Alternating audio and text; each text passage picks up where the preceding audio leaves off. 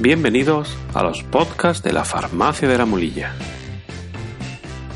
Llegados a este episodio, número 13 de los dedicados a ayudar a los pacientes con diabetes, trataremos de recordar a estas personas una serie de normas que deben seguir para el cuidado de sus pies, que como ya indicamos en un episodio anterior, al ser las partes del cuerpo más alejadas del corazón, tienen mayor riesgo de sufrir complicaciones debido a la alterada circulación de la sangre originada por la diabetes.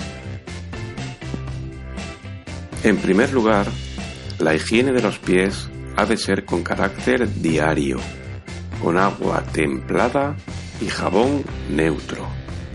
Lo más natural es utilizar las manos para el lavado, procurando evitar las esponjas que pueden ser fuentes de gérmenes.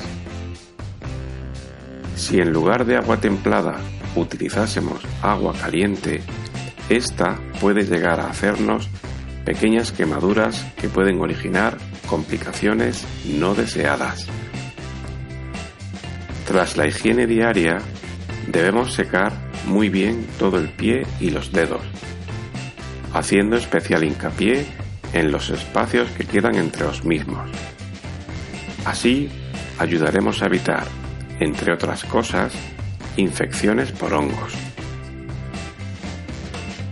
Después del secado, es muy recomendable aplicar alguna crema hidratante que mantenga la piel de nuestros pies en perfecto estado para evitar que se debilite y pueda ser vulnerable.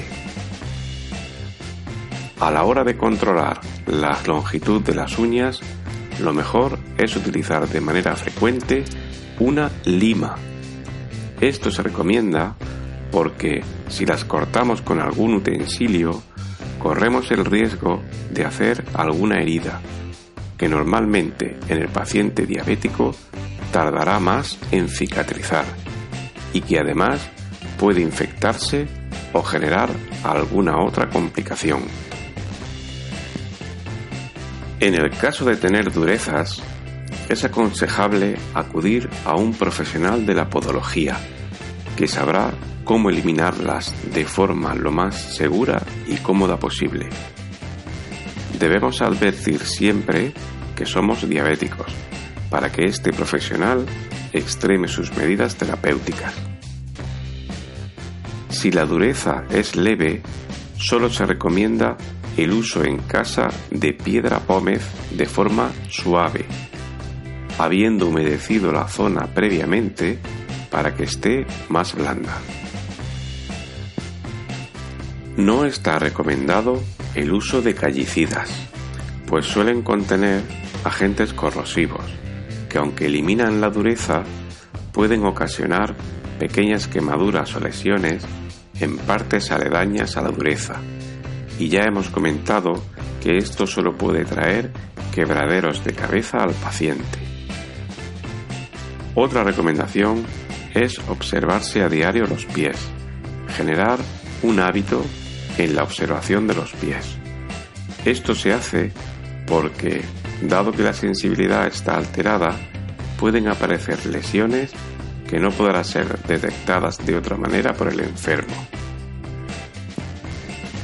Las medias y calcetines a utilizar han de ser cómodos y que no originen compresión en la zona de los pies ni en el tramo final de las piernas.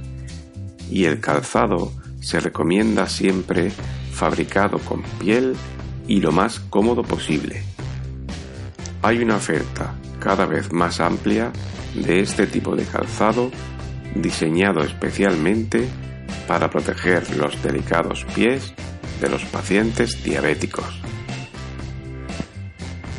En resumen, el paciente diabético debe concienciarse que sus pies son una parte frágil de su cuerpo y que si desea mantenerlos sanos y funcionales, debe implicarse de forma activa en su cuidado, observando las recomendaciones que se han expuesto en este episodio, que son lavado diario con agua templada, secar muy bien los pies después de la higiene uso de crema hidratante, limar las uñas, acudir al podólogo para las durezas, utilizar piedra pómez en la piel humedecida para durezas leves, no usar callicidas, observar a diario sus pies, utilizar medias y calcetines sin compresión y calzar zapatos de piel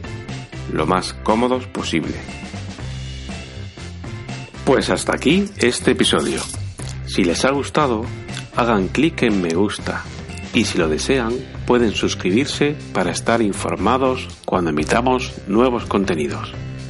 Los podcasts de la Farmacia de la Mulilla están disponibles en iVoox, iTunes y Spotify. Farmacia de la Mulilla, en un lugar de la Mancha, tu espacio de salud.